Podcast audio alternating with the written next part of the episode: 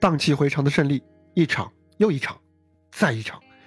今天晚上，中国女足在落后两球的情况下，连追三球，在中场补时绝杀了韩国队，时隔十六年，再度捧起了女足亚洲杯的冠军奖杯。Hello，大家好，欢迎收听量化体坛，我是赵亮晨。这两天的比赛啊，心脏真的有点扛不住的感觉，太刺激了。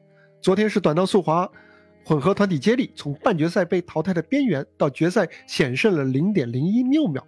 今天呢，则轮到了中国女足。你永远可以相信中国女足的斗志。从四分之一决赛到决赛，他们连续三场比赛陷入了先丢球的危机。对越南队，他们连追了三球完成了逆转；对于前世界冠军日本队，他们在进攻核心王霜临阵受伤的情况下，两度落后，两度追平，其中还包括了加时赛最后时刻的进球，进而呢在点球大战当中淘汰了对手。在今天的决赛当中，他们对阵韩国队，上半场就陷入了零比二落后的绝境，但是中国女足稳扎稳打，在下半场短时间内连追两球，当所有人都以为又要经历一次加时赛甚至点球大战的煎熬时，中国女足又在加时阶段。又在补时阶段上演了绝杀。这场比赛啊，几乎成了十六年前那场决赛的翻版。当时是面对澳大利亚女足，中国队同样是在上半场就以零比二落后，但是当时马晓旭和韩端的进球扳平了比分，啊，就连进球的时间都和本场比赛很接近。而中国队呢，在点球大战当中是笑到了最后。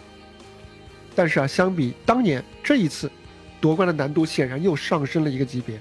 这十六年啊，世界女足是风起云涌，竞争激烈，加上管理和人才培养当中的种种弊端，中国女足可以说是经历了不少的坎坷和失败。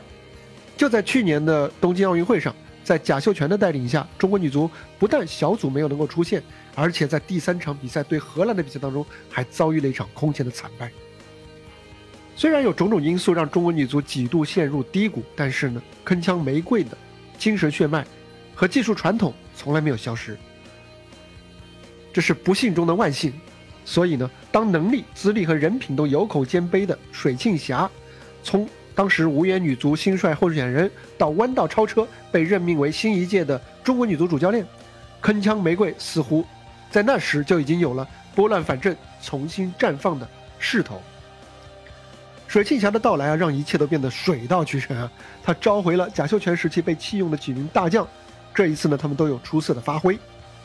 他也改变了前任主教练一味的苦练体能的训练方式，重新释放了球员的技术活力和自信。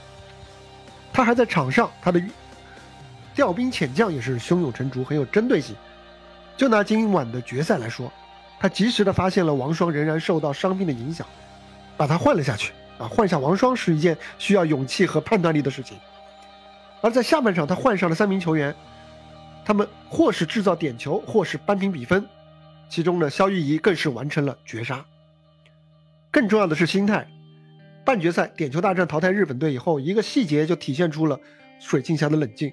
当时是球员们要将他抛上空中来庆祝，他摆了摆手。那他是恐高吗？当然不是。他为什么要推辞呢？是因为他想要把这种最高规格的球场的庆祝方式留给决赛，留给夺冠之夜。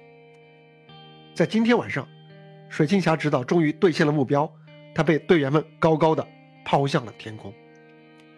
中国女足铿锵玫瑰的基因啊，在这届亚洲杯终于被全面唤醒了。三场逆转的进球，大都来自有条不紊的地面推进，而不是大脚来撞大运的方式。决赛当中，中国队的三个进球，你看，一个是刁钻至极的点球，一个是边路一打二之后的精准的传中和霸气的后上头球冲顶。而绝杀的进球更加典型，它是来自前场连续多脚不同球员的地面的配合，最后是精准的直塞和斜射，这是中国女足技术传统复苏的最好的、最浓缩的体现。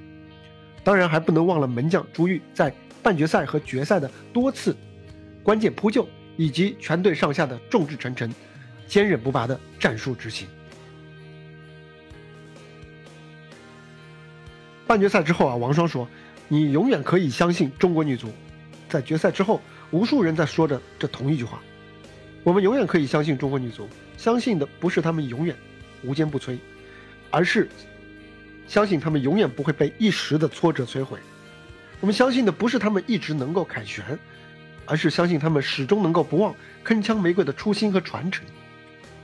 我们相信的不是他们一直能够留在世界足坛的高处，而是相信他们永远可以从幽暗的低谷当中昂首走出来，重新上升，再次飞腾。